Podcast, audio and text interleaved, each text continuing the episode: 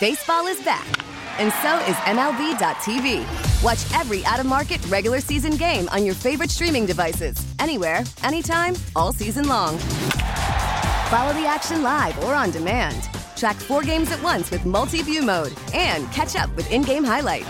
Plus, original programs, minor league broadcasts, and local pre- and post-game shows. Go to M L B dot T V to start your free trial today. Blackout and other restrictions apply. Major League Baseball trademarks used with permission. Time now for Ken and Curtis with Ken Laird and Chris Curtis on W E E I.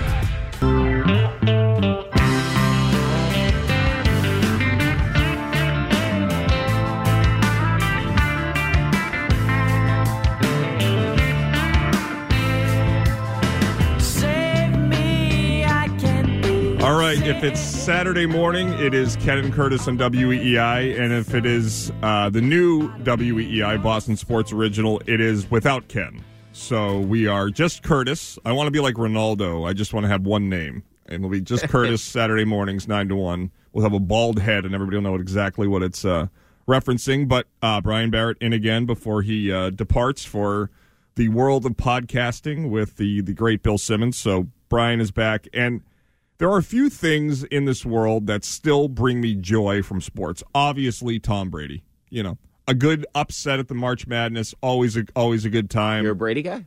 Uh, you know, I'm I'm on the I'm on the I'm, I'm debating. This okay. O C situation certainly is nudging me in that direction. um, but watching the Yankees lose still brings a smile to my face, even though they're having a far better season. But last night, Sox walk off the Yankees in ten. We'll get to some feisty core in a bit, and we're going to get to the Patriots. We're going to get to the offensive coordinator situation. I finally have a analogy that I think fits for Bill Belichick. I've been workshopping it with my son James, and I think I'm ready to go. We'll do that. Uh, he approved. He did a little bit later on, but there is a column that just dropped this morning on a, a competing website of yours, uh, Brian Barrett, E S P N dot com, and uh, Buster Olney is about as good as it gets when it comes to the stories in baseball. He's sort of like Adam Schefter without an ass, without being an ass. Like he's like a, a good reporter who's not a condescending douche at times. So uh, Buster reported this morning that there is this feeling across baseball among rival executives that people don't know what the hell the Patri- uh, oh, I guess you could say it for both, right? There's been stories on both. It's amazing. Two teams that brought ten titles in the last twenty years. And rivals of each team in their respective sports have no clue what they're doing in a bad way. How the things have taken a turn, as one uh, old friend John Dennis would, uh, used to say. But here's a quote from the Buster Olney story that just dropped at E S P N dot com this morning. Since Boston's signing of Chris Sale early in the twenty nineteen season, executed before Chaim Bloom took over, the Red Sox rank thirteenth among thirty teams in free agent spending. And I would love, and that was from this guy, Hembo, who does a great job with research at E S P N, I would love to have a deeper dive of multi-year free agent signings and where the Red Sox rank, because they have to be in the bottom third in baseball when it comes to that. And, and how much of it is just Trevor Story's contract, because that's really the only big one they've given out. So I'm sure they got propped up to thirteenth because of that, because really, if you think about it, in the Bloom era, who have they really signed outside of Trevor Story? The highest paid guy that they brought in previous to the Story signing this offseason was Kike Hernandez, two years and fourteen million dollars. Right. Seven A A V. So really, if you if you did this out by like the median, it'd probably be lower than thirteenth. And in this time, the Red Sox have been by far and away, according to the Fan Cost Index, which measures, it's like the uh, Congressional Budget Office, they measure each team on four tickets, parking, two hot dogs, and a shot of Jaeger. And the Red Sox are forty dollars more expensive than the next highest priced team in baseball. It's insane. And, and and what's happening with the Red Sox, and we have Sam Kennedy on the Greg Hill show, and he'll come on, and I give I give Sam credit. Jonathan Kraft doesn't do radio interviews. You know, you hardly ever hear Cam Neely, so at least the Red Sox brass comes on and talks to the media and talks, you know, their their conduit for the fans. But Sam, you know, they, they always reference that they're paying at the top of baseball. They've won four titles. And, and and I said to Sam, nobody would dispute that the John Henry-led stewardship of the Boston Red Sox has been a rousing success. But just like the Red Sox don't pay for past performance, fans shouldn't pay top dollar for a team that's not giving them the bang for their buck. and, and there's such a uh, I, I don't know what it is. It's like a, a, an air of superiority that emanates from both the Patriots and the Red Sox because of what they have achieved. And yet the whole way they operate their business models is to not give a damn about three years ago. If they were if they were if they were running their business the way they talk to their fans, Tom Brady's never in Tampa. If you win six titles, you get to stick around using that theory. But they don't, and people respect that. They they are cutthroat, and they have to do what's best for the for the interests of their team today and in the future. It is not relevant what you did in the past. Yeah, and I think part of it, and by the way, just real quick, I want to mention this. This is my favorite quote from the entire Buster article because it echoes what we felt at the trading deadline. A top front office official from another team. What the hell are they doing up there? That's what we all felt at the trading deadline. Like, what exactly is going on? But and I, didn't Buster report that that's what players within, or uh, Spear this week in the Globe? Yeah, there, there's confusion. Been a, the, the players don't know what they're doing. They have no idea what they're doing. I mean, it, we're at the point now where Bogaerts isn't afraid to say anything publicly. Like, ordinarily, we know that there's stuff going on in the clubhouse, et cetera. But Bogaerts legitimately said at the deadline, I don't think we got better because they traded Christian Vasquez. So I think what happened here, Curtis, and see if you agree on this or not, but because they made the run last year and because Chaim's the guy that traded for Schwarber, even though I still contend, the only reason that happened is because Schwarber was hurt and it cost him his eighteenth prospect. That's why they weren't in on Bryant, and that's why they weren't in, in on Anthony Rizzo, because the price was going to be higher for those two guys. Schwarber, that was an unbelievable deal on so many levels because he didn't give anything up. So because they make that run last year, I feel like what, what happened is ownership and the Red Sox were puffing their chest. We got it right. Look what we did. We made it all the way to two games away from the World Series. So then they completely bought in to the Chaim Bloom model. And then what has happened this year is it's been a mess for this team. And now when you look at it, this is when I think ownership is going to have to actually wake up, because the quotes that John Henry gave a couple of weeks ago in the Globe, they just made no sense. Remember when he was talking about the Bogaerts and the Rafael Devers extension offers? And he said it takes two to make a deal. It's like, wait, hold on. Do, do you know what the offers were to those two guys? Are, are you aware? Because we all know what they were. One extra year for Bogaerts at thirty mil, which was a slap in the face, less on an annual basis than Story. And the Devers deal was eight for one sixty-eight, and they compared him to Matt Olson, which Devers is a far superior player to that guy. So now I wonder this, Curtis, if it goes, and it's been going in the other direction last night and the other night notwithstanding, if people... if the attendance starts to dwindle, as it has been previous to the Yankees series, and they realize, wait, I'm paying a tax for this team? Because all the other teams that are paying the tax are in the hunt. The Phillies with Dave Dombrowski, and that's the other component to this. I wonder if they look at what Dave D is doing with the Phillies and say, okay, hold on, we got to take a look at Chaim at this point. Well, go back at the de- look at the deals that Dombrowski made. Find all the studs that the Red Sox lost out from their farm system to win that World Series with the greatest season in the franchise's history.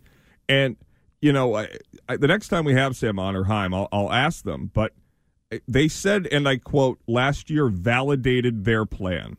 So yeah. what, what I would love to ask is, what is it?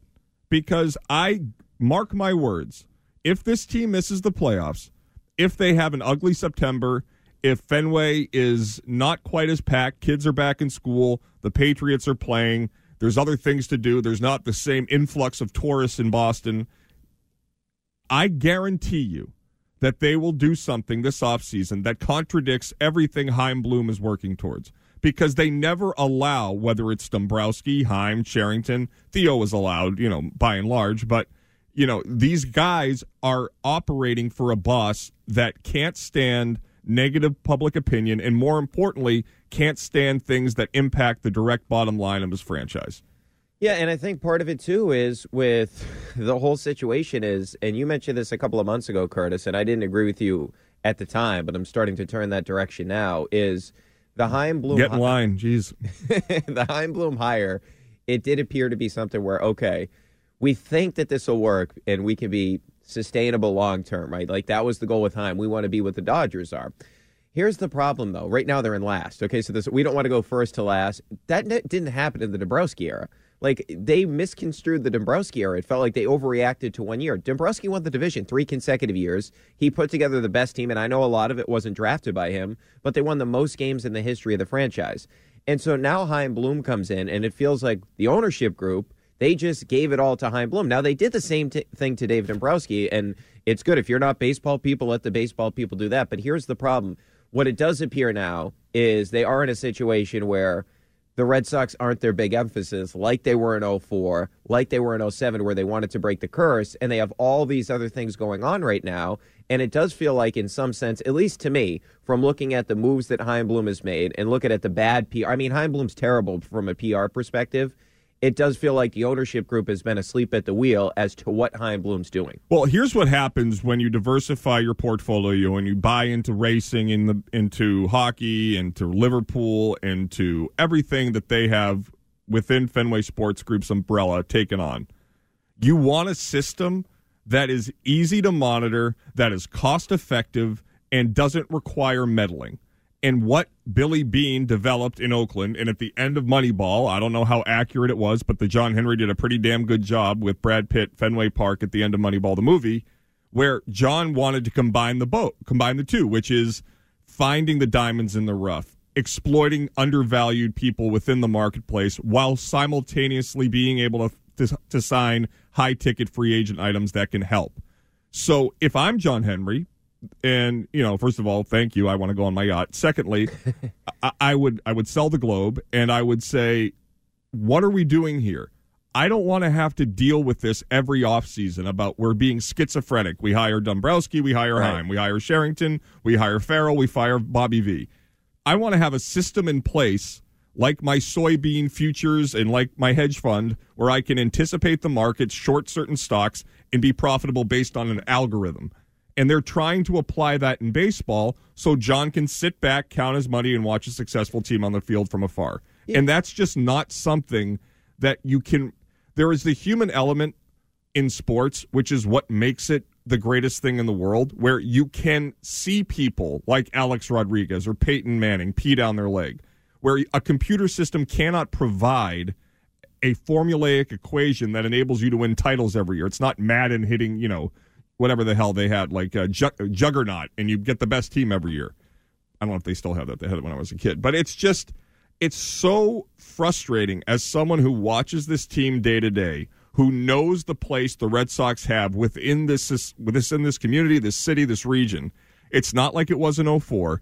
But there's a connection to this team that is unlike most other sports and their cities in all of America. And it's just this disconnected approach where it's like, okay, fans are mad. We screwed up with Le- with Lester. David Price, two hundred fifteen million dollars, come on down. You know, we're not going to give Bogaerts his money. We're getting some crap before spring training. Trevor Story, come on here. Trade deadline. We had a plan in place. I am certain of it, to deal J D, Uvalde, Vasquez, to do a fire sale, rebuild and restock the farm system. Heim, for whatever reason, doesn't fly to Houston. Players are pissed when they trade Vasquez. They scrap the whole thing, and Hosmer falls in their lap, and they're like, see, we added a first baseman. We're buying and selling. When that wasn't the plan, there was no way Hosmer was the plan. Right. He was only the plan because he gave a no. He said no to being dealt in the Soto deal. Yeah, he was only the plan because one of the best players in the sport demanded a trade and wouldn't sign for four hundred million dollars with his previous team. That's the only reason Hosmer was available, and the Padres were sending you the money to take on the contract just because they wanted to get out of it from a C B T perspective and all that. But the other thing I just wanted to mention real briefly, too, is the thing that irritates you about the Red Sox approach now. It's incredibly arrogant, right? It's almost like Chaim Bloom's thing. It's almost Belichickian without the resume, right? Like Bill used to always do this where, and it hasn't worked as much lately, but he'd go out and he'd get like Kyle Van Noy, who was a second-round pick from the Lions, and he'd say, hey, you guys are using him wrong. I'll figure it out here. Wes Welker, he's underutilized with the Miami Dolphins. I'll make him into the best slot receiver in the N F L. Bill did that all the time. And that's Vrabel, too, with the Steelers. Yeah, good point. So that's my issue with Chaim Bloom is all the moves are that way, right? The only guy that had, like, a real proven track record was Trevor Story. And even him, you could question that move because it's like, well, that's so in case Xander leaves, right? So even that one guy that was, like, an all-star in the past, all these guys he signs, like, it's great he can find a guy like Schreiber, but Jake Diekman was coming off a horrible season. He signs him. It just feels like every move he's trying to outsmart everybody else in the business when they're lacking the ability or he lacks the ability to just use the financial muscles of the organization. Where do I really you look can, like a guy with a plan? you, you can do what Theo did, where Theo stocked up the farm system like crazy. I mean, he's one of the best guys to ever do it. but he also paid and traded for major league stars, right? He traded for those type of players that are incredible talents at the major league level, and we just don't see that with him. It's almost like he doesn't want to give up anything to get good players in return, which is the most aggravating and baffling part to me about the whole situation. Even if you look at the Renfroe trade, in a vacuum, I'm okay with the trade. You get two good prospects, and you're paying more money for Jackie Bradley Junior for the prospects, right? So I don't mind that type of trade, but here's the problem. If you're going to do crap like that and get rid of a guy that hit thirty home runs, okay, that's fine. But what's the answer in right field? You didn't you didn't do the next move. You didn't, and that's the biggest issue is you ignored the big league club. When you took Hunter Renfroe away, you ignored the major league club. All you were thinking about was the future in the farm system. You needed to go out there and land a right fielder. And that's the biggest issue I've had with Bloom. It just feels like he's acted like this team was a five hundred baseball team last year, Curtis, not a team that was two wins away from the World Series. And that's not made up. We watched it. They were legitimately two wins away from a World Series, and the team got sick. And they had a two nothing lead in Game four with a Bogaerts home run. They were on their way to a three one series lead and was headed, were headed to the World Series. Right, and they came into this year unequivocally significantly worse. Yeah. Like, how is that possible? All the other teams that missed out, they're trying to load up, right? Like, I get the Astros lose Correa, but they know they have Peña in the pipeline that's going to be an absolute stud. All these other teams across the league are adding guys like the Yankees that feel disappointed with, with the way things went for them last year. The Dodgers, who bowed out earlier than they thought, they signed Freddie Freeman. The Red Sox signed Jake Walkman, Jake Diekman, and Trevor Story, and Story's the ultimate replacement to Bogaerts. Like, how is that acceptable for a team that was almost there last year? And if I was Cora, if I was one of the players in the clubhouse, I would have the same reaction that these guys did in the Buster Olney article. What the hell are we doing? Yeah, so I, I agree. And both the Red Sox and the Patriots have attempted to fix something that was working. You know, with the Patriots, right, you have Tom Brady. You're a year removed from a Super Bowl championship, and you couldn't figure that out. With the Red Sox, you're two wins away from the World Series, a, a lead in, in Game four. And you decide to fix things. But I don't blame Chaim. I really don't. I, I think it's... You think it's a mandate? Well, I don't blame Roger Goodell for being a gigantic, idiotic, moronic boob. I blame the thirty-two owners that pay his salary. He is their representation. He works for them. He does their bidding. He does not go rogue. He does what he's told to do. And John Henry tells Chaim Bloom when he applies for the job that his resume is exactly what he's looking for. What he did in Tampa, which is to maximize the bang for the buck for a long duration period in a tiny market with a fraction of the fan base, is something that they were looking to apply in Boston. You can't ignore that that situation. So six one seven, seven seven nine, seven nine three seven is the phone number. Barrett in for Ken. We are going to be talking Sox. I want to get to the Patriots as well. We had a very uh, frustrated Bill Belichick after the uh, preseason game Thursday night. We'll get your thoughts on that if you want to jump in. But uh, coming up next, I really want to understand thirteenth in Major League Baseball in free agent spending the last three years since John Henry moved on from Dombrowski and brought Chaim Bloom in. How does that make you feel as a Sox fan, and uh, any optimism coming off of last night? six one seven, seven seven nine, seven nine three seven. But first, we got Barrett and What's Trending. Now, with the M L B app, you can get baseball your way. Pick your favorite team, your favorite players, and get customized highlights, stories, and breaking news right on your home feed. Follow the action with Game Tip, where three D replays add another dimension. Plus, notifications can keep you connected to every pitch, every hit, every game. The M L B app. Baseball, your way. Download it now for free from the App Store or Google Play. Blackout and other restrictions apply. Major League Baseball trademarks used with permission. We're right back to it. Ken and Curtis on W E E I.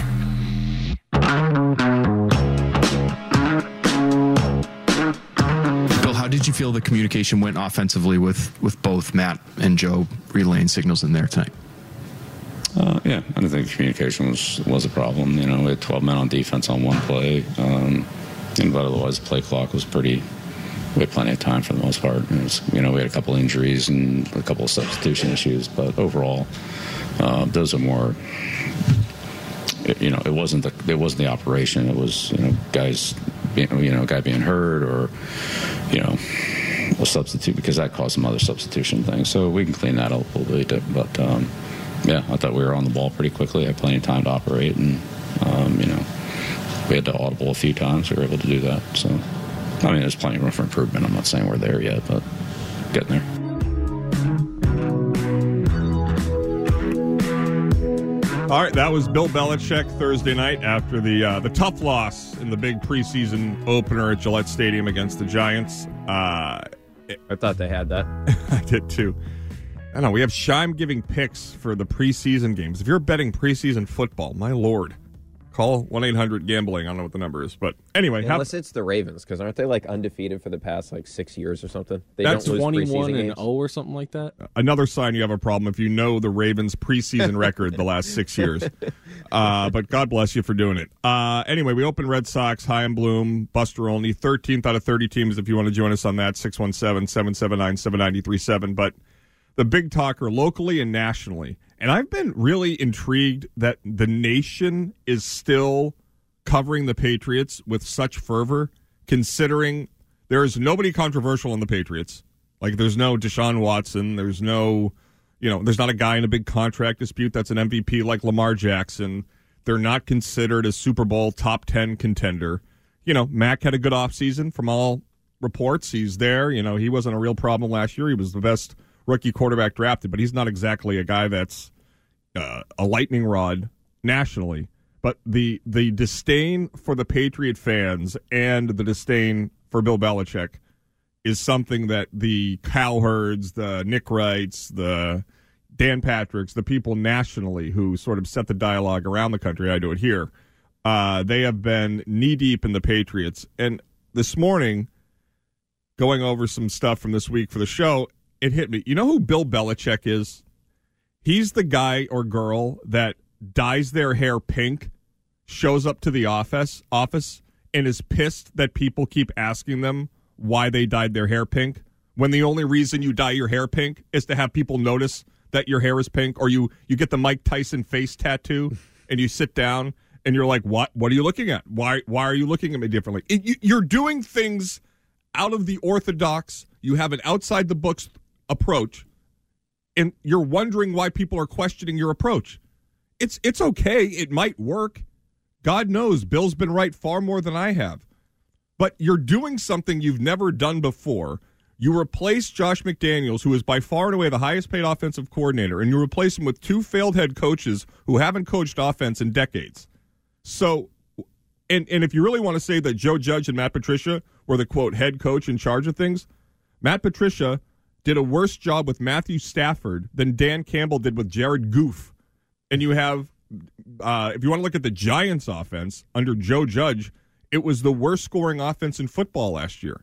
So taking knees on third downs. So it might work, right? It could work. But you're doing something that is so clearly into the traffic, against the grain, and you're befuddled as to why you're being asked about it.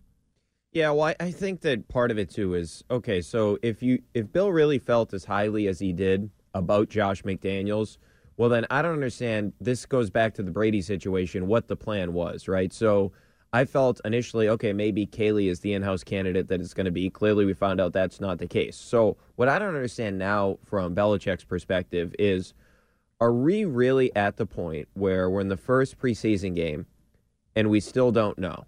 Because if we do know, like if Bill knows that it's going to be Patricia, then why isn't Patricia calling every play in the first preseason game? Because he doesn't have experience doing that. You would think it would behoove not only Patricia, but the team in general to have the same guy calling the play the whole game. And if it's not the case, and they're really, this was really a tryout because Joe Judge was calling plays after Matt Patricia was calling plays. And remember, Mike Reese reported that in the offseason, that there would be a, quote, tryout in play calling during camp. Well, see, to me, that's just ridiculous, okay? You should have already made this decision. And maybe that's part of the issue, Curtis, going back to this whole situation at training camp, everything that's been coming out about the offense not being good, the offense been struggling, and there was even theories out there that Andrew Callahan was on the other night or the other day on the afternoon show, and he essentially said that the reason those guys aren't playing, Mac Jones, et cetera, is because they're not ready to roll the offense out yet. And I have to look at the fact that, well, how could they be if they have two different guys that are battling for the position of offensive coordinator? And to your point, maybe it works out in the long run. But my problem is this. If Josh McDaniels is going to go, why didn't you just identify the guy that you wanted to use right away? And at this point, we're in training camp. We're in preseason games. Why isn't the guy established already? That's the biggest issue I have. Like, I was never the biggest Josh McDaniels fan. But at this point, I just can't understand how Belichick is in a position now where he is having a tryout in a game. Like, how is this still happening right now? Have they really not decided? Like, it's perplexing to me. I don't understand it.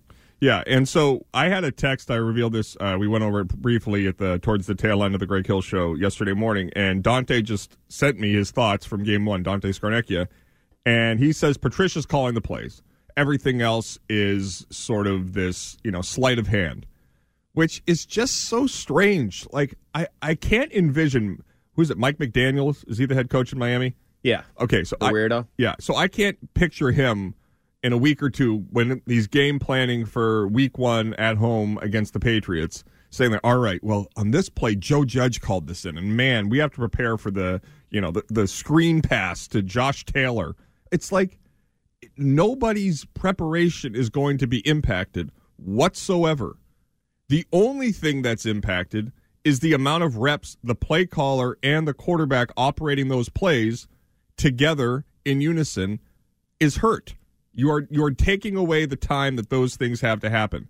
And if it's to satiate the ego of Joe Judge or Matt Patricia, both of whom would no, be nowhere near an opportunity like this, if not for Bill, is even less intelligent from the head coach. Yeah, well, I just wish they would choose one of them and go with that guy. Like, I'm not super happy about either one of those guys, Matt Patricia or Joe Judge. That's why the whole time I was hoping that they thought Haley was a star in the making. But here's the, or Kaley rather, was a star in the making. Here's the issue I have right now. Todd Haley was a defense, decent caller. He was, he was. He had issues. But, but here's here's my issue is you look at Mac, it's he's entering year two. We all felt like he had a really good year one, although he struggled a little bit down the stretch. Although I will say he's one of the only guys that showed up to the Bills' playoff game. He played his ass off in that game, him and Kendrick Bourne. The defense yep. didn't show up whatsoever. The coaching staff was not particularly great getting ready for that game. I mean, Josh Allen, they didn't punt again. I mean, the defense quit in the second half. Yeah, I mean, that's for sure. But my thing is, I feel like Mac, he did all the right things, right? And I know that the people that say, oh, it's not that big of a deal, but he worked out with his receivers. We can all agree he's in significantly better shape than he was a year ago. He actually was in a position where he worked out to improve his arm strength. Remember, Tom House said, I can improve his arm strength. He improved his arm strength. He did all these things. Better shape, arm strength, worked out with his guys, getting ready for this season. He gets to training camp. And he went to a bunch of nice dinner rights for, uh, dinner spots around Boston with Sophie. Well, there you go. You want to, you want to get good with the locals. But he's ready to take a leap forward. He's ready to take a step forward, and I believe he's got all the tools to be able to do so. And I like some of the moves they made in the offseason as it pertains to the personnel. Like watching Thornton the other night, it's like, holy crap. The Patriots may have hit on a receiver. Right. Thornton, I, that guy's speed is ridiculous. He was great the other night. I, I know it's small sample size. Sadly, the tools he has calling plays will take away from the tools he's developed during the offseason. Right, and that's my issue. Like, let's just get going with this thing. Pick a guy. I mean, pick Patricia or Judge, and let's go. Like, let's get this thing underway so we're at a point where Mac Jones is cooking with gasoline by the time the season starts, and it just feels like what's happened so far in training camp is not going to help him going forward because it's so slow getting this thing going. And we can expect it to be a little slower considering you're putting in a new system, but just pick the guy that's going to be in charge of it. I mean, come on. I, and, and maybe part of it is this. I, this is my only theory on why they're still doing this. It doesn't have to do, from my perspective, about the ego of Joe Judge. Maybe it's more about the offensive line thing because Patricia was working with the offensive line a lot during the game. So maybe they're saying, all right, during the preseason, we're going to have Patricia get these guys up to speed and all that, and then eventually he's going to hand it over to Billy Yates for the whole season. That's but the only that doesn't I, make any sense. I agree with you. I'm Hire just, an I'm offensive just coach. What it is, but like, why they, they keep doing this? And the only thing I can surmise about why Bill's doing this is he doesn't trust. He doesn't want to work with people that are not beholden to him. He doesn't want to work right. with people who he doesn't trust that completely. Who he doesn't dictate the, their future N F L life. And so that's why we're where we are.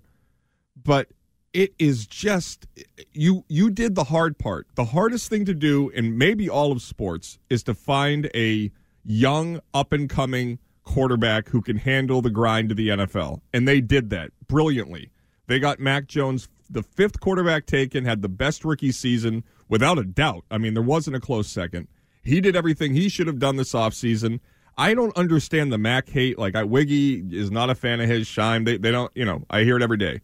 I don't have anything against Mac Jones, the quarterback. I, I hate that Bill didn't keep Brady here, which is well established, but that's water under the bridge. Brady's doing great, whatever. but I, I can't fathom a the, the logical explanation that Bill gave Robert about this is why we're doing this. This is why I think it's best to hire these two guys while they're paid by other franchises, and we don't have to fulfill the Rooney Rule hiring practice if we don't hire it, hire the O C position at all. And we're going to set this up, and we're going to maintain. Don't you remember the end of last season when they had their butt kicked in Buffalo? We said we need to figure out Mayo and Steven Belichick. Who's calling plays? Yeah. They needed a, that was the number one story. And so Bill said, hold my beer. Josh is going to leave, and I'm going to muddy the water on the offense so much, you're not even going to talk about my son and the guy that used to play middle linebacker for me. Yeah, well, and I think, too, Robert, like, now this is his out, right? Because we know that he doesn't like to take blame for anything. So if the offense sucks this year, he can just point to that. He has an automatic out when it comes to that. And he doesn't have to spend a lot. We know with the Patriots, from a spending perspective, they've been way down in the league for years. They don't spend a ton of money as it pertains to the roster. So this is another thing where he's saving money on Patricia and Joe Judge. But I just look at it from this perspective. Let's say either Josh was here or they had an established guy. Like, let's say that Bill O'Brien was the offensive coordinator.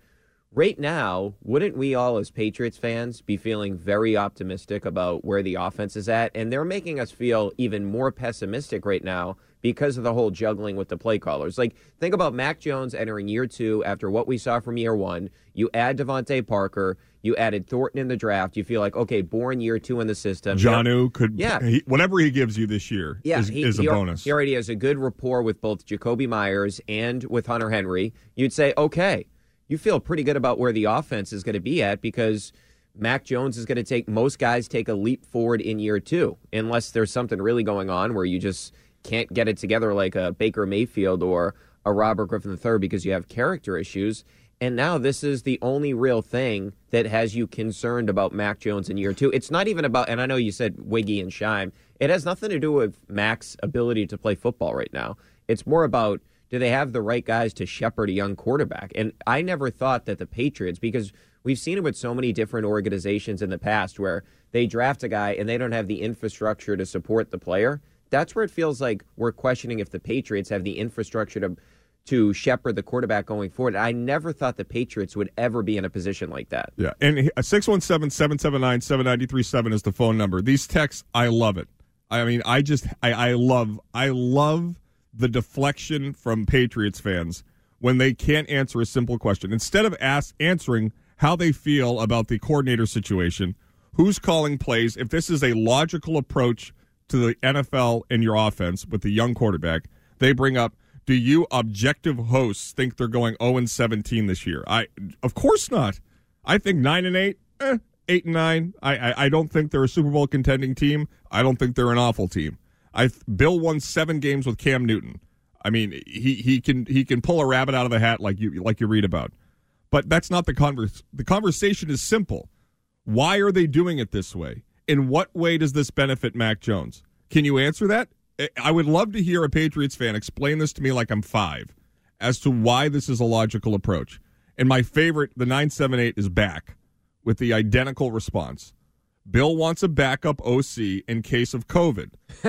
Duplication of a task in a pandemic is a smart thing to do. You can't deny science. So nine seven eight, why was he an idiot the last two years only having Josh McDaniels? Didn't he leave his team? And, and I mean, when the, when the pandemic was actually, you know, something you had to miss work for, the C D C now says, nah, don't worry about it. So when it actually was a pandemic where you'd miss work, he only had one O C. Now when the pandemic is waning, we have two. The offense kept going. I, I just love the logic. six one seven, seven seven nine, seven nine three seven. If you can top, they have two coordinators because of a pandemic. Join us next.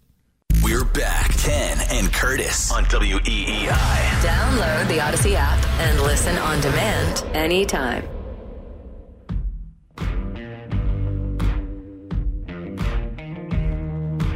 Are you the one scripting? We all kind of handle all of the coaches uh, all the way across the board. We all kind of work together. Coach Belichick, obviously, um, you know, helps us a lot too, and and uh, you know, myself and Joe and Nick Cayley and Vinny and Billy. We're all it's a, it's a big divide and conquer at, at some points where we have to just we have a lot of work to get done through the course of the night, and and everybody really understands what we're trying to do.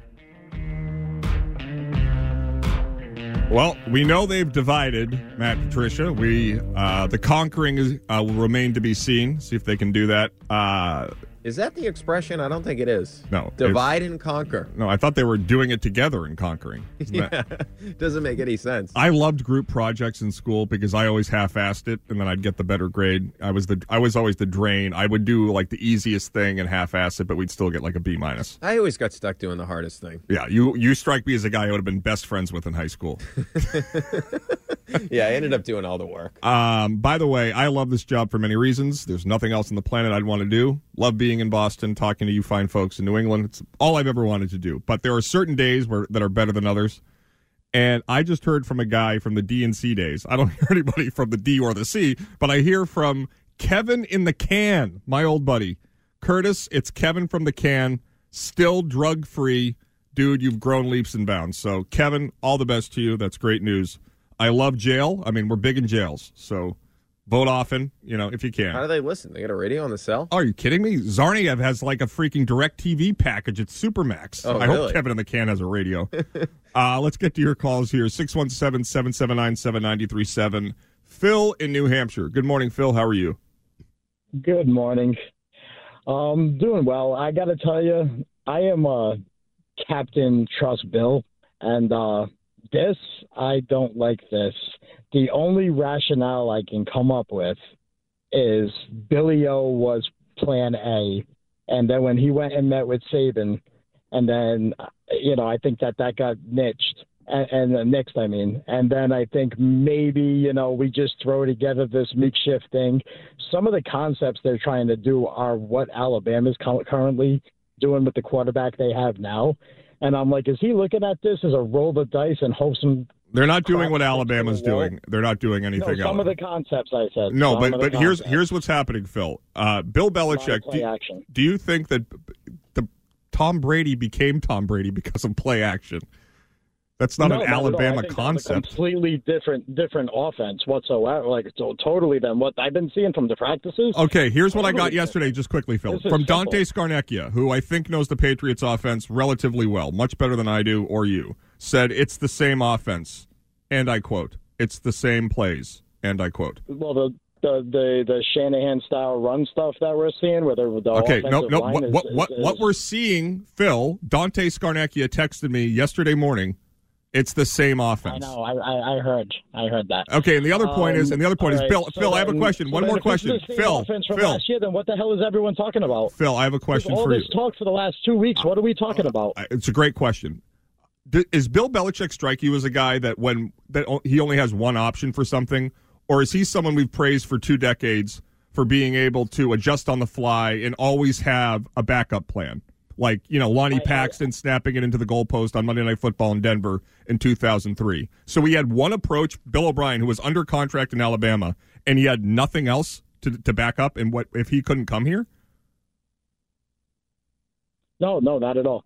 Um, I think that uh, the offense, hopefully something looks a lot more cohesive. The offense looked halfway decent, but they didn't run the concepts they were running. No, practice. I'm asking you, They're why didn't they, why did they stop after Bill O'Brien? They, that was his only backup plan? I, I really do think that the Bill O'Brien was the preferred thing, and after that, his backup plan was like, you know, we're going to just work with the guys that I trust and let these guys pay them and do all the classic Bill stuff. Like, I'm off the beaten path. I'm smarter than everybody in the room, and I'm saving a, a buttload of money. I'm surrounded by guys I trust and I like that are indebted to me. I, I, I cannot for a second believe that Bill Belichick, who has every thought, he knows football backwards and front, been in the league fifty years, that he sat there. And it wasn't like they weren't thinking Josh was ever going to leave. He was agreed in principle with the Colts two years ago. Right, and the other component to that is, remember on that documentary, Curtis, I can't remember if it was Showtime or H B O, where Saban talked about his assistants taking guys from his staff, and that's one of the things that irritates him. It's he says you got to build your own staff. Don't take the guys here. Like, he's happy that his guys get opportunities, but that's one of the things that pisses him off. Yeah, it was in the uh, the Bill and Nick. Uh... Yeah, and Belichick's literally in the room talking to him about it. So I can't imagine that was the only plan. And the other thing to the O'Brien point is, remember, O'Brien got a head coaching interview. Now, it went poorly, but he interviewed for the Jacksonville Jaguars gig. That happened during the offseason. So if he got the Jacksonville Jaguars gig, it's not like the Patriots would have been in consideration whatsoever. But the one thing I will say, to Phil's point, is maybe this was a situation, Curtis, where if they could get old Bill, Bill O'Brien, they would do that, but they weren't going to look outside of the family tree. And that's what I keep coming back to. I mentioned this, can't remember if I mentioned it with you last week or somebody else this week, is the Joe Brady situation where, okay, if you're going to change up a little thing schematically here and there, why don't you kick the tires on going outside the organization, right? We've seen them do it before. Like, for example, they drafted well two years ago, right? We would all agree, Mac, Barmore, et cetera. Well, one of the guys they brought in, and I know that Bill is a tie to him, is Elliot Wolf. Elliot Wolf hasn't been in this organization. He was with the Green Bay Packers forever, and obviously Bill trusts his father and all that. But that was something that clearly has helped the organization. So when your offense is in a situation where you lose a guy like Josh McDaniels, wouldn't it behoove the organization to finally say, okay, maybe this is the time that we go outside the organization? They've done it before. Very rarely they do it, but it would feel like if there was any year to do it, this would be the time to do it and at least get some outside opinions, not just guys that have worked for you in the past. That's it's fine if you don't end up bringing on a Joe Brady or something like that onto the staff, but at least open it up and see what else is out there besides two guys that have never done it. Right, and at least get a plan where you're not having the offense not be prepared to take the field because the coaches aren't ready to implement it. I mean, that, to me, is indefensible. But as I say, the the uh, you know we'll, we'll we'll have actual games to break down, and maybe Bill's right again. If he's not, I don't believe he's going to have the same reservoir of goodwill that he's had in recent years. But your thoughts on this, on the Sox, whatever you want to talk about, six one seven, seven seven nine, seven nine three seven. And coming up next, I have a little piece of audio that I cannot understand for the life of me. I heard it last night driving around listening to my man Mutt. It was a little brief sixty-second update on uh, one of the teams here, and it was the straw man of all straw men. We'll get Uh-oh. your thoughts on that next. Baseball is back, and so is M L B dot T V. Watch every out-of-market, regular-season game on your favorite streaming devices, anywhere, anytime, all season long. Follow the action live or on demand. Track four games at once with multi-view mode and catch up with in-game highlights. Plus, original programs, minor league broadcasts, and local pre- and post-game shows. Go to M L B dot T V to start your free trial today. Blackout and other restrictions apply. Major League Baseball trademarks used with permission.